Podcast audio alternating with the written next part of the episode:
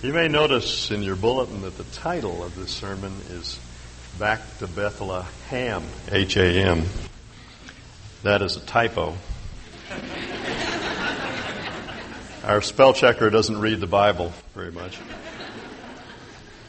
Uh, this is not a sermon about the abolition of the dietary laws.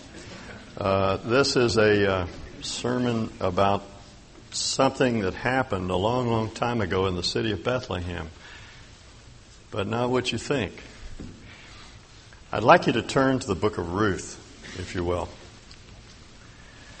Uh, Ruth is a little book, that's uh, tucked in there between the book of Judges and the book of First Samuel. Um, it's a wonderful, wonderful little book. There are a number of perspectives that uh, you can take on this book. One is to see it as uh, just very fine literature. Not only Christians and Jews, but also uh, secular scholars look at this book and they're astonished at the subtleties of it, the uh, the great storytelling devices, the scheme, just the way the story is put together. Very compelling, wonderful, wonderful story to read.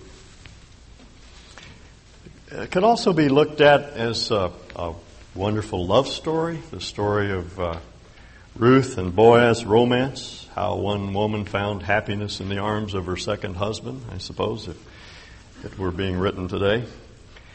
It's also a, a story about friendship, the kind of friendship that the book of Proverbs describes. Friendship is not a matter of, of uh, others befriending you. It's uh, the issue is who will we befriend? And there's this wonderful story of of Ruth and her uh, mother-in-law Naomi, and the uh, oath of loyalty and fealty and commitment, love that they swore to uh, one another. But I want to take a different approach to this book this morning. Uh, I think this is a book about Naomi. I think she's the centerpiece. She's the primary character of the book. She's the one with whom the story begins, and she's the one uh, with whom it concludes. Her story brackets the entire book of, of Ruth.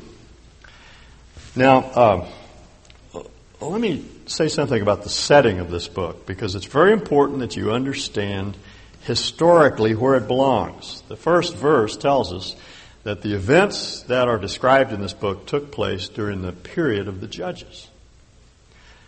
Now, we know what life was like during that time. We've been studying the book of Judges idolatry and adultery and rampant, blatant homosexuality, gang rape and violence and crime and, and sin and skullduggery, and it just goes on and on and on. And uh, it was an awful, terrible time. Well, the story of Ruth is set in that historical period. I mentioned a couple of weeks ago that Donald Campbell, I Campbell, I think he was the first to use this expression, describes the book of Ruth and describes Ruth herself as a lovely lily in the midst of a stagnant pond. Wonderful description, I think, of, of her character in the midst of a society that's uh, running amuck. Everybody is doing what is right in their own eyes, is the way uh, the text puts it. N- not just immorality that was rife, but amorality. No standards. Everyone made up their own rules. The only rule was no rules. And here in the middle of this terrible uh, scene is this wonderful person, Ruth, and Naomi, and the others of sterling character that are described uh, in the book. Now, the characters uh, really are four. There are a number of incidental characters, but the main character is Naomi, as I said. We'll talk more about her in a moment. Uh, the second most important person is Ruth, and then uh, Boaz, and then a, a, kind of a no good relative, the sort of relative that we all have who shows up every once in a while and, and uh, makes things very difficult for us.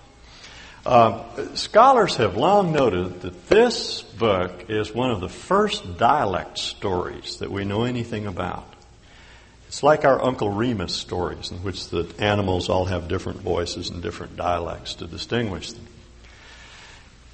It's interesting in looking at the dialogues between Boaz and Ruth uh, because you can discern so much about the character of each, the kind of personalities that they were. There's this This book is just rich in images.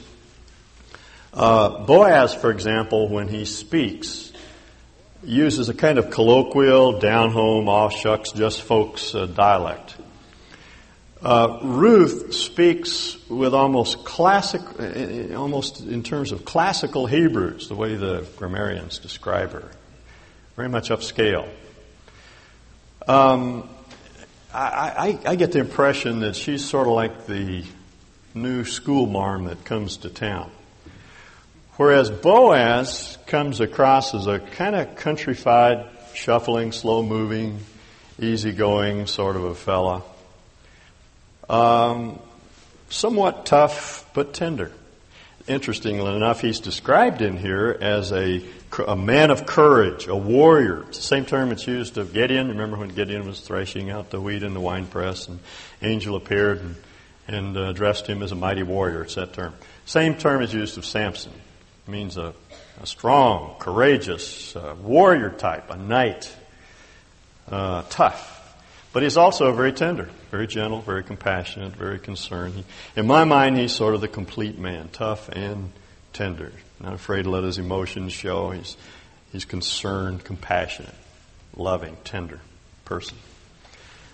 I, I like to do this. In my mind, I picture him as sort of like uh, an early day John Wayne uh, you know, he comes ambling into town with his boots and Levi's and his sheepskin jacket and his big Stetson and his guns tied down low, you know, and that that's Boaz. Uh, kind of a drawly, slow-moving guy. Um, Ruth is much more upscale, uptown, classy lady, speaks, um, as I say, like a school marm. That's sort of the way I envision him. Now, uh, let's take a look at the story. I, I, don't have time to read the whole book. It's uh, four chapters long. I just want to tell you the story and draw your attention to a couple of, of incidents that happened. And I want us mostly to focus on Naomi, because as I say, she is the principal character, I believe, in the book. The book starts out with uh, one tragedy after another. Uh, things happen to Naomi like bricks tumbling out of the back of a dump truck. Just boom, boom, boom, boom. One thing after another. She was married to Elimelech, who was one of the aristocracy of Bethlehem. Came from the old money, the old name. Uh, wealthy, affluent man. There was a famine. He lost everything, went bankrupt, had to leave, go to, go to Moab. Um, you know, it's always hard to move to another locality. They didn't move very far away. It's about as far as from here to Jordan Valley. But another culture, another nation, another language, had to adjust to a new setting. You know, you have to find a pediatrician, you have to find a drugstore, you have to find your way around town. It's always hard to make that move, make new friends and all. And it's particularly hard in a new culture. A lot of culture shock, and it's difficult to get over those, those, you know, the kind of the initial fear that you have when you move into a new community. That was tragedy number two. Had to relocate. Tragedy number three is her husband uh, died. We, we don't know what happened. Heart attack. Uh, in those violent days, perhaps someone murdered him, but he died. She was a single parent with these two young boys, Machlon and Chilion. And then to compound matters, her boys got involved in, in the culture of that country. Now, the Moabites were distant relatives of, of the Israelites. They were descended from Lot, who was Abraham's nephew. But uh, the descent was the result of an, of an incestuous relationship with Lot's daughter. And from that time on, there was something, something radically wrong with this whole culture, something very kinky, something, something very wrong with them sexually. In fact, in the one contact that Israel had with them, they not only would not permit the Israelites to pass through their territory, even though they were relatives, they seduced the Israelites into, into sexual sin. That's why Moses said, don't have anything to do with them. Just leave them alone. It's decadent, corrupt society. Well, Machlon and Chilion, the two sons of, of Ruth, were involved in this culture and they began to party and to drink too much and pretty soon they were just caught up in this lifestyle and and uh, that's really hard if you're a single parent and you don't have a husband there to help. And and you're having to take care of two grown boys and everything's going sour, it's extremely, extremely hard. And then they began to bring these uh, young uh, ladies home, and uh, they married them. Machlon married Ruth, Chilion married Orpah. That's not Orpah Winfrey, that's uh, someone else. Brought them home, and you think, what, what more could happen? What had happened? Machlon and Chilion died, and Naomi was stuck with these two daughters in law. And she said, I'm out of here. She got news that things were better back in Bethlehem, and so she decided to go home. So she says to her two daughters, Y'all can do whatever you want to, but I'm going home. One of them stayed. Uh, Orpah stayed. She was an idolatress. She worshiped Chemosh, the god of the Moabites. Something had happened to Ruth's heart. We don't know whether Ruth became a believer through her husband or through Naomi or something she saw in the family, some spark of faith that ignited uh, uh, a warmth in her own heart for, for the Lord. But she had become a believer and, and, and she went back with Naomi. You have this wonderful uh, oath that she swore to Naomi in verse 11. Oh, I'm sorry, verse 16. Don't urge me to leave you or turn back from you. Where you go, I will go, and where you stay, I will stay. Your people will be my people, and your God my God. Where you die, I will die, and there I will be buried. May the Lord deal with me thus, be it ever so severely, if anything but death separates you and me. We're accustomed to hearing those words in wedding ceremonies, but they fit first in this uh, friendship between a, a, mother-in-law and a daughter-in-law. And uh, Ruth uh, went back to Bethlehem with, uh, with Naomi. Verse 19. When they arrived in Bethlehem, the whole town was stirred because of them, and the women exclaimed, Can this be Naomi? Men were all out in the fields working. Naomi was known because she was a member of, of the aristocracy in Bethlehem. Before everybody knew Naomi, so when she comes back to town, the women all spent some time with her, and they said, Can this be Naomi? She must have looked haggard, drawn, old for years. She said, Don't call me Naomi, call me, call me Mara. Naomi's name in Hebrew, Naomi, means uh, my pleasant one. Mara means bitter. It's a play on words, as though we would say, uh, Call me Mara because I've been marred.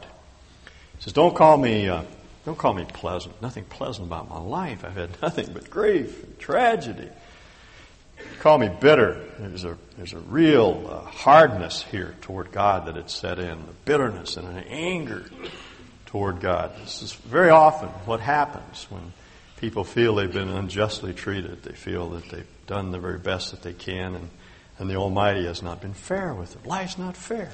Not fair. It's always hard to answer that, that uh, that problem because uh, there really aren't any good answers. Life is unfair.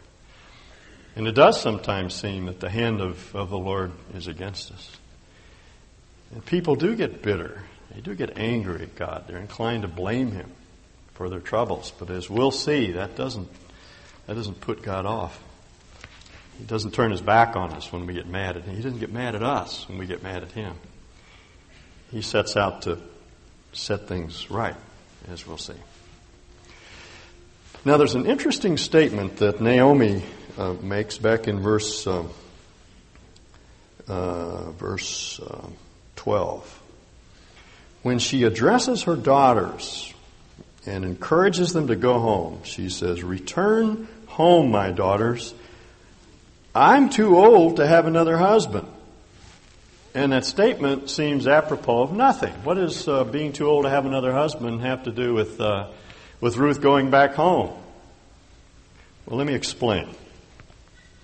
In the ancient world, in almost all of the Semitic cultures in the ancient Near East and in Israel, there was a custom that uh, scholars describe as levirate marriage. And it has nothing to do with Levi or, or, or the Levites.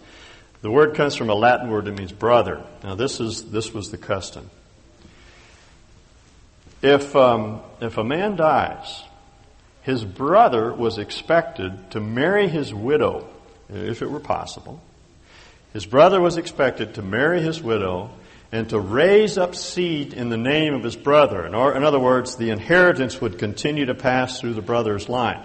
The brother who married the widow wouldn't get any benefit from that except he'd have the family and the children and the joy of the family, but the inheritance would pass on to the son. That was to preserve the name of, of the one that, that had died which meant that if you lived back then and uh, your older brother got interested in some young lady, you would probably want to take her out to lunch and check her out. Because the chances are, in that day and age when the lifespan was so short, you would be married to her before long. So you'd want to be sure this is the kind of woman that you would want to marry. Nice safeguard here. But that's what the levirate marriage is. See what she's saying? She said, ah, I'm too old to have a husband, have a child, and for him to grow up and marry you. So your hope is not with me. And after all, the, the Lord's hand is against me anyway. You don't want to be with me. You go back home. And Ruth was willing to take her chances with a God whose hand seemed to be against her mother in law, and she was willing to go back where there seemed to be no hope that she would ever marry. Israelites were prohibited from marrying Moabites. That was the law. Grace, as we'll see, prevailed. But the law prohibited intermarriage with the Moabites. So she really was facing a hopeless situation. She probably would be unmarried to the end of her days, but she was willing to side with the God of, uh, of Israel. Now, um, we're told in chapter 2 that, that Naomi had an acquaintance uh, of her husband. Unfortunately, the text, my text says relative. The word just means a friend or an acquaintance. Because at this point, we're not told the whole story. The way the NIV translates this first verse gives the impression that the cat's, the cat's out of the bag here in the beginning. But uh, that's not true. We, we don't know that Boaz is a relative of Elimelech. See, that would make him a near kinsman and thus a redeemer. Because in the law, if the brother couldn't redeem the widow, then someone else who was a near relative could. And so here the, the, the, the, storyteller very cleverly hides the fact that this person, Boaz, that we're going to meet in a moment, was a, actually a relative. I just, just had a friend, that's all, an acquaintance. And uh, Ruth the Moabitess said to Naomi, Let me go to the fields and pick over the left over grain behind anyone in whose eyes I find favor. So one of the problems that Ruth had was to find a job. Had to support uh, the family. And uh, the, one of the, the uh, uh, options of poor people in those days was to glean in the fields. By Israelite law, farmers were prohibited from cleaning out the corners of their fields. They had to leave the grain standing in the corners, and they had to actually leave a bit of grain lying about so that the poor could gather them up. That was just one of the uh, compassionate, humane elements of, of the law of Israel. Take care of the poor, orphans, widows, and needy people.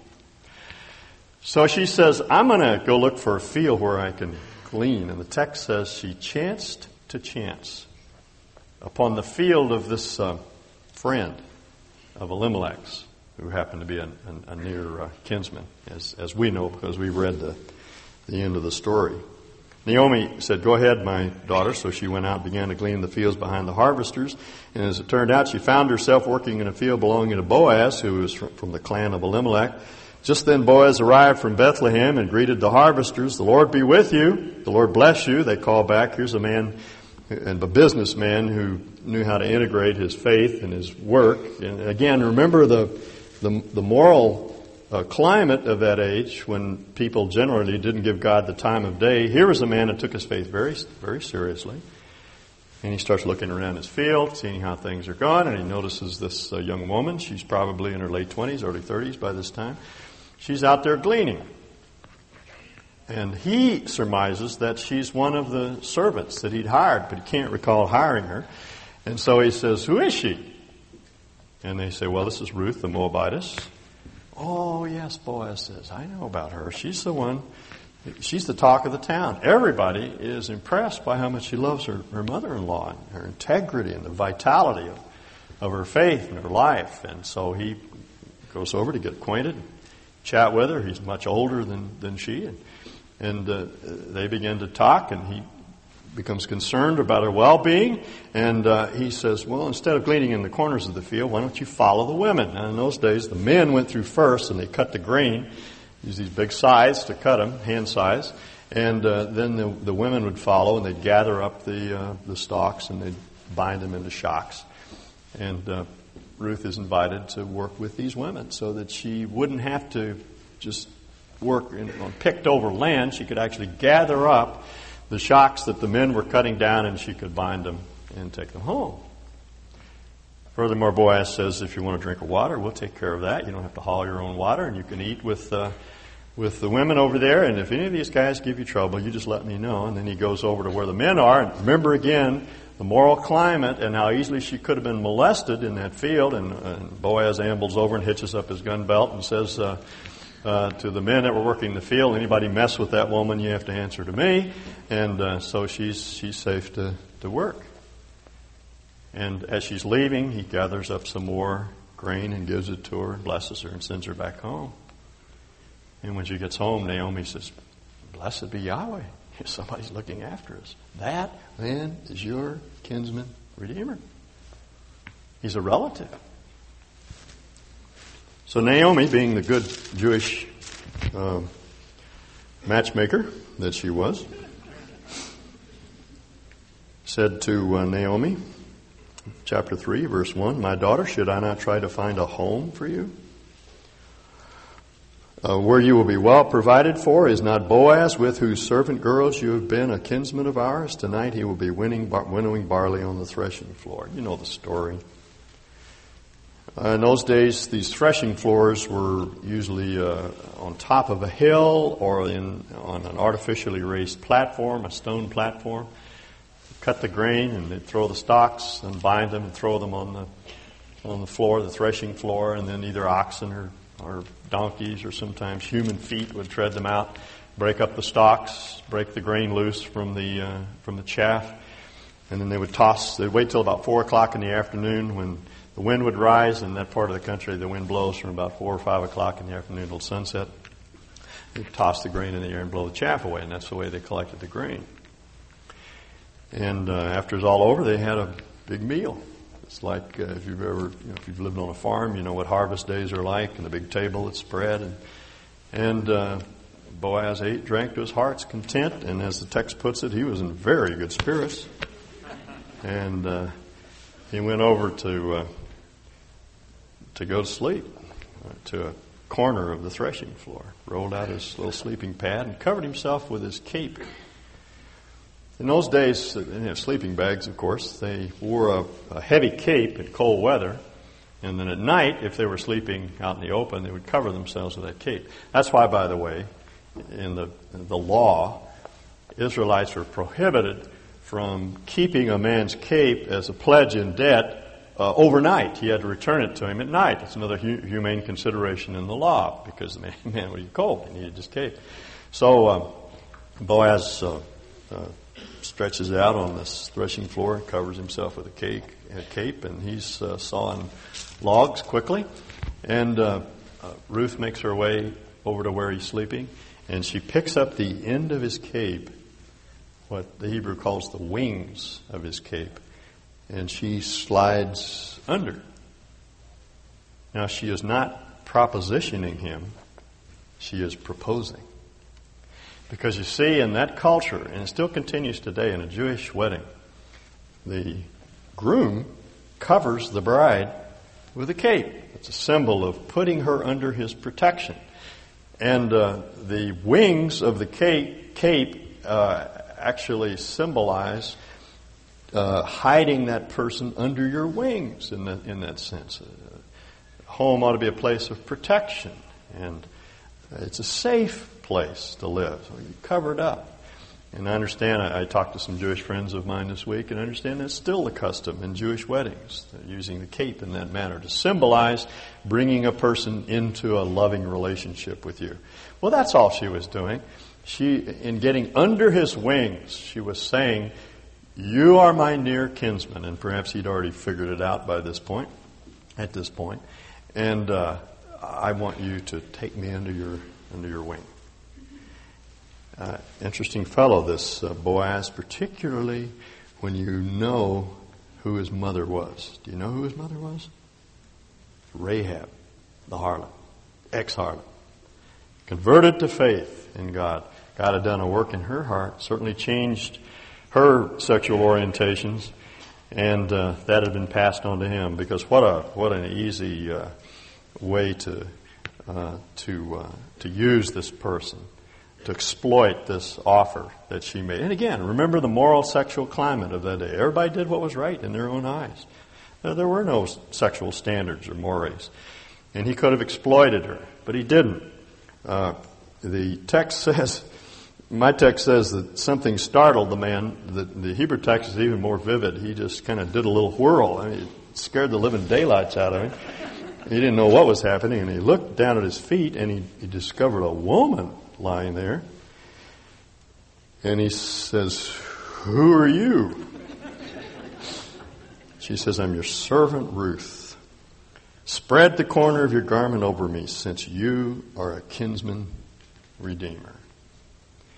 Now you see, in, in Jewish law, if there was no brother to redeem, then another relative, a near relative, could redeem. And what she's doing is just saying again what I think Boaz already knew that he was a near kinsman and could redeem her.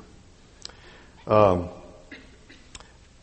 Boaz responds in verse 10 The Lord bless you, my daughter. He replied, This kindness is greater than that which you showed earlier, in that you have not run after the younger men, pardon me, whether rich or poor. And now, my daughter, don't be afraid. I will do for you all you ask. All my fellow townsmen know that you're a woman of noble character. Actually, he uses the same term it's used of Boaz in a little different sense, a woman of, of moral courage. Uh, although it is true that I'm near of kin, there's a kinsman redeemer nearer than I. He was probably dreading that exposure, but he's very straightforward and, and honest. He tells her there's, there's someone uh, that's nearer than I. I think he had already fallen for this, uh, this young woman. So he says to her, Stay here for the night, and in the morning, if he wants to redeem, good, let him redeem. But if he's not willing, I vow that as surely as the Lord lives, I will do it. And so he had her lie there until uh, just before daybreak, and then he loaded up a bunch of grain, put it on her back, 88 pounds worth of grain, which she lugged off to her uh, mother in law. And that was enough to sustain them for a while while they worked out the legal uh, implications of this uh, redemption. And that's all described for us in the first part of chapter 4. If you visit Israel, uh, and you go to one of the sites that's been excavated there, and in particular those sites that, where they found the walls and the uh, main gate of the city, there's always a little alcove off to the right or the left of the gate with a, with a uh, stone bench built into the walls, and that's where the elders met. Uh, when there was a legal decision that needed to be made, they didn't have a judge as such. They would call together ten elders, that constituted a quorum, and they would gather in this little alcove and they would make uh, decisions. And so uh, Boaz went up to the town gate, chapter 4, and sat there. When the kinsman redeemer he had mentioned came along, this is the younger man who was the nearer relative to Ruth. Boaz said, Come over here, my friend, and sit down. And the text is much more friendly to this fellow than Boaz was.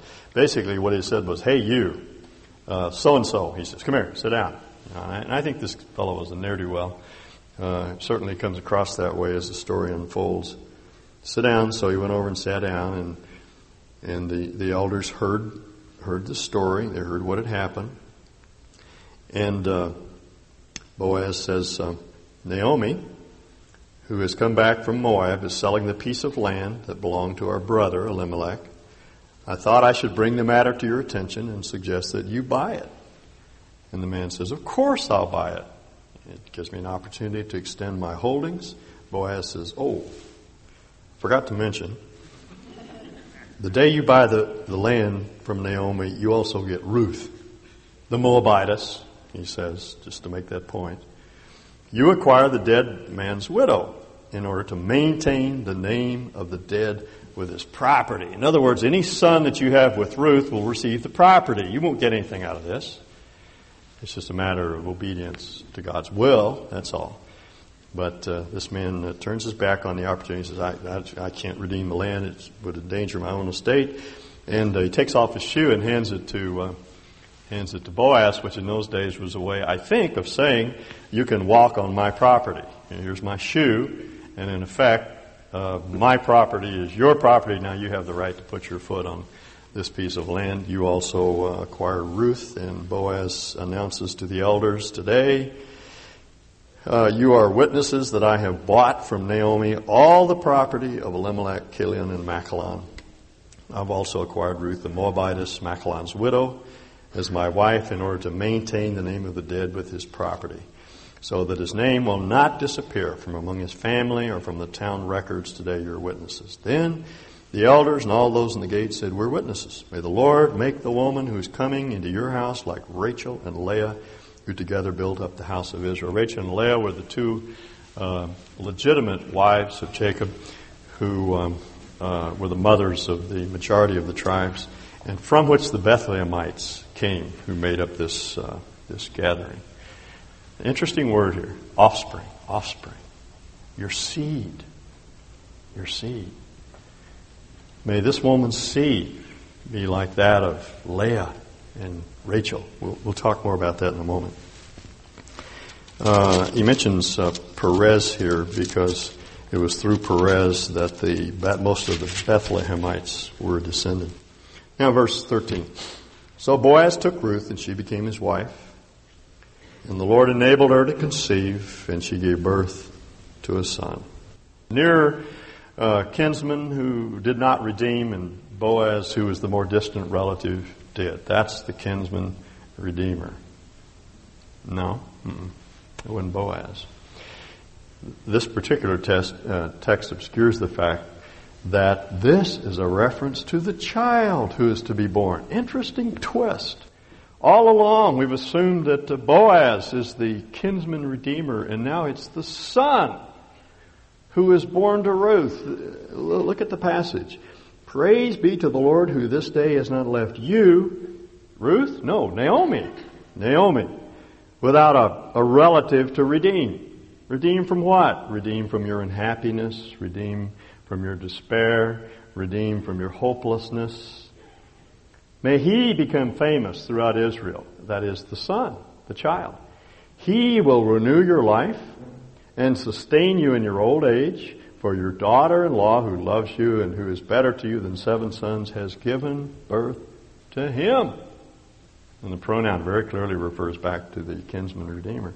So here we're given a glimpse of the fact that it's the son that was born to Boaz and Ruth who would be Naomi's redeemer. Redeem her from the terrible despair and bitterness of her life. And uh, so then Naomi played the good granny. She took the child and laid him in her lap and cared for him. She nurtured him as though he were her own. And in effect, he was. The women living there said, Naomi has a son. She has a son. See, the story is not about how one woman found romance and happiness in the arms of her second husband. The story is how one woman found uh, happiness by holding a child in her arms. That's what the story is about. It's about the son that God gave to Naomi to replace the losses and to redeem her from her bitterness. And uh, they named him Obed. The word means uh, servant because he was a servant to Naomi.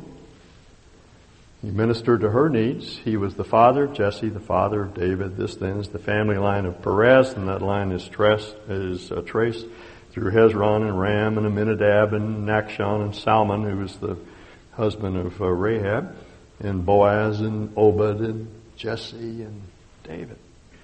And we say, now what's this genealogy here for? Well, we'll see in a moment. Now, uh, I want you first of all to understand the historical setting. Here in the midst of all of this moral squalor and personal disaster, a child is born that Naomi takes to her heart. And this becomes her relative, say it's her grandchild, who redeems her.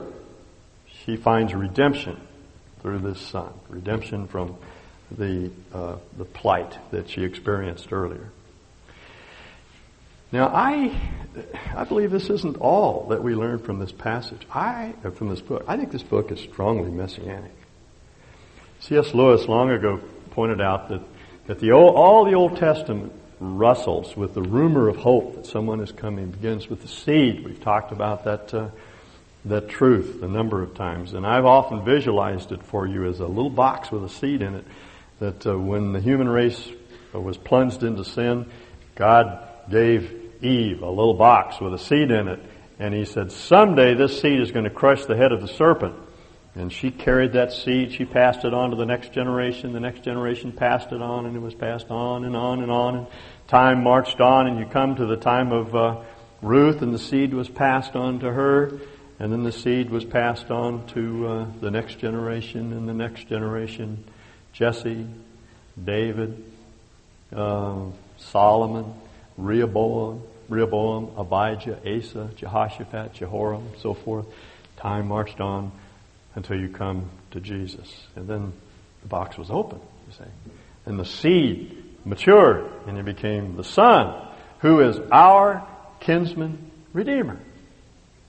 This is one of these little hints, you see, before it ever happened, that it was going to happen. Now, now let me show you something interesting. We have two minutes, and I, I just don't want you to miss the implications of this passage.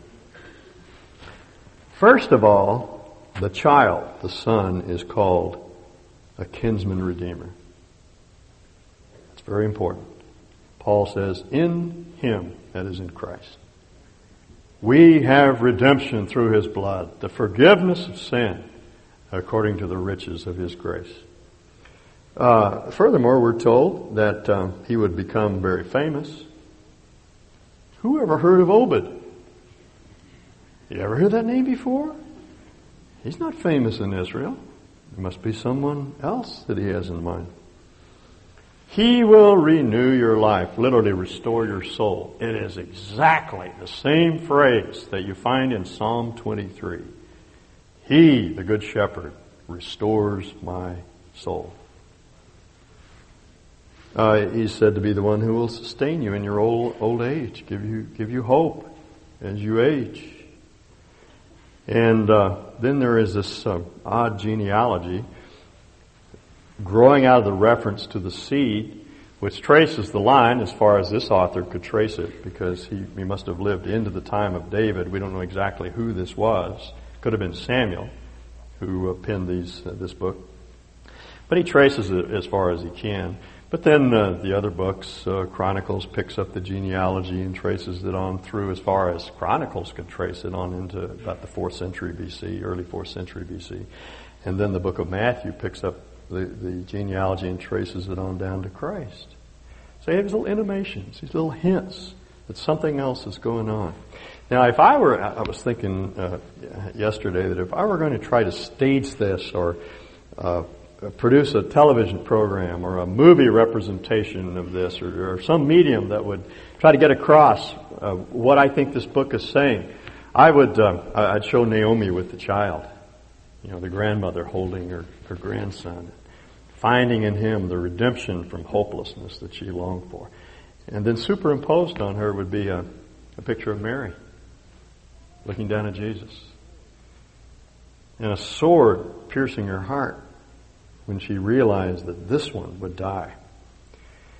And then I, I, I would see the, the Lord as a young man growing up and becoming aware of the suffering in this world. You see, he, when he became a man, he was man enough to take the same medicine that, that we, we have to take. He suffered just as we suffer.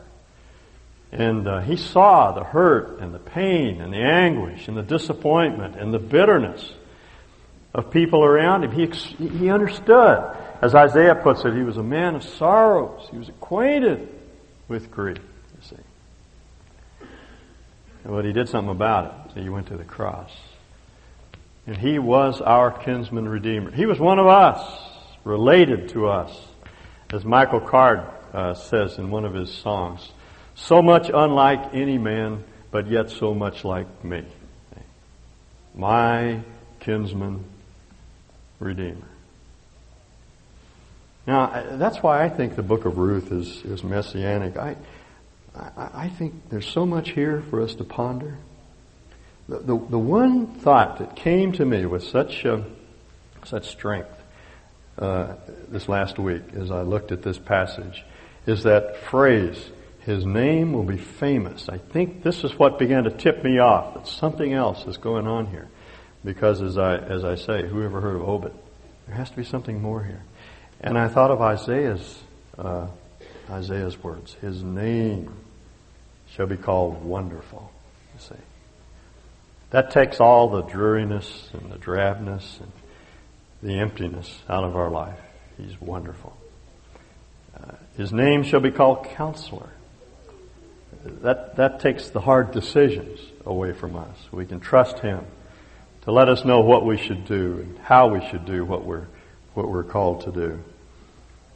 He is mighty. He is the mighty God. See, that takes away from me the demands of life, the pressures that are upon me, because He is the almighty creator of the universe who is for me. His hand is not against me.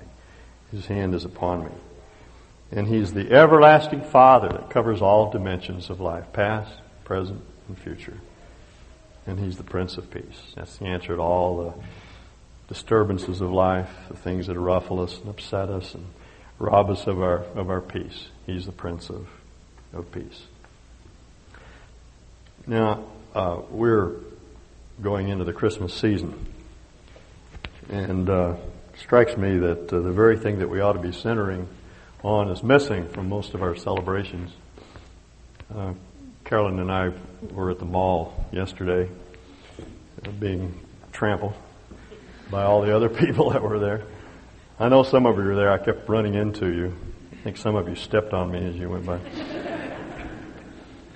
Um, you know, it's odd. Someone came up after the first service and said, "You know, it, uh, it occurred to me walking through the mall that there's absolutely nothing there that I need. Mean, there's no grocery store, there's no drugstore, there's nothing to supply the necessities of life. It's all uh, the stuff we don't really need. I never thought of that's an interesting insight. I never thought of that before. What struck me is no creche, no symbols of Christ. I, c- I can't think of a single uh, reference or symbol of what makes Christianity or makes Christmas Christmas. It's just not there. We've totally, the, Dr. Seuss was right. The Grinch has stolen Christmas. We've we've totally secularized Christmas. Doesn't mean anything anymore. Uh, I was reading this last week about uh, C.S. Lewis, one of his letters to Malcolm. He was commenting on a woman that was sitting in front of him in a London tram. And as they passed uh, it was Christmas time, and as they passed a store window, she saw a creche, and she turned, a nativity scene, and she turned to the uh, person who was sitting next to her, and she said, That's just like Christians, dragging religion into everything. and I thought, How ironic. How ironic. Always having to drag Christ into, into Christmas. But it's something we have to do because He's our kinsman redeemer. All this other stuff is going on, tends to distract us, and lots of disappointments, a lot of emptiness in life. Many of you, uh, you've had a hard time, very hard time. You've suffered a lot, you've lost a lot. And uh, I know, you, you come and we talk, and I don't have any easy. I used to have lots of answers to why there's so much injustice in the world. I don't have any answers anymore. I just say, well, life is hard. It is. It's hard a very unfriendly uh, world out there in which we live. But I know one thing God's good. He's good. And He's in control. And He's going to set things right. And it all is a matter of centering on the Son. When we do that, we can handle anything. I don't know how many of you saw the picture of Phil Simms in the, in the recent Sports Illustrated. I laughed out loud. You know, the, the Giants lost uh, to the Eagles last weekend, which uh, marred their perfect season. And uh, as Simms was leaving uh, Veteran Stadium, he was booed and harassed by the Eagle fans. And there's a great picture of him standing there with a big smile on his face, going like that. And I thought, yeah, that's really the way we ought to respond know, when people boo us and when the world comes down on us, and when we lose and we don't have a perfect season, and we don't, you know, we fail. Just to say, it's all right. It's all right. I got a kinsman redeemer. He's on my side. He's for me. Let's pray. Father, when we face into these uh, very difficult times in our lives, help us to realize again that, that this is not what the world is made of, our world is made of. No matter what tragedy strikes us, though it hurts and we suffer and we sometimes weep and we sometimes feel as though there, there's no hope, but we know down in our heart that there is hope. You've given us one like us, one of our relatives, a member of, of our race who has come to redeem us. And help us to, to center on him in these times when it's so easy for us to lose lose our faith, to lose our grip upon you, to, when the enemy tries to draw us away from the things that give stability and security to our lives. Help us to center on you, on your Son. We ask in Jesus' name. Amen.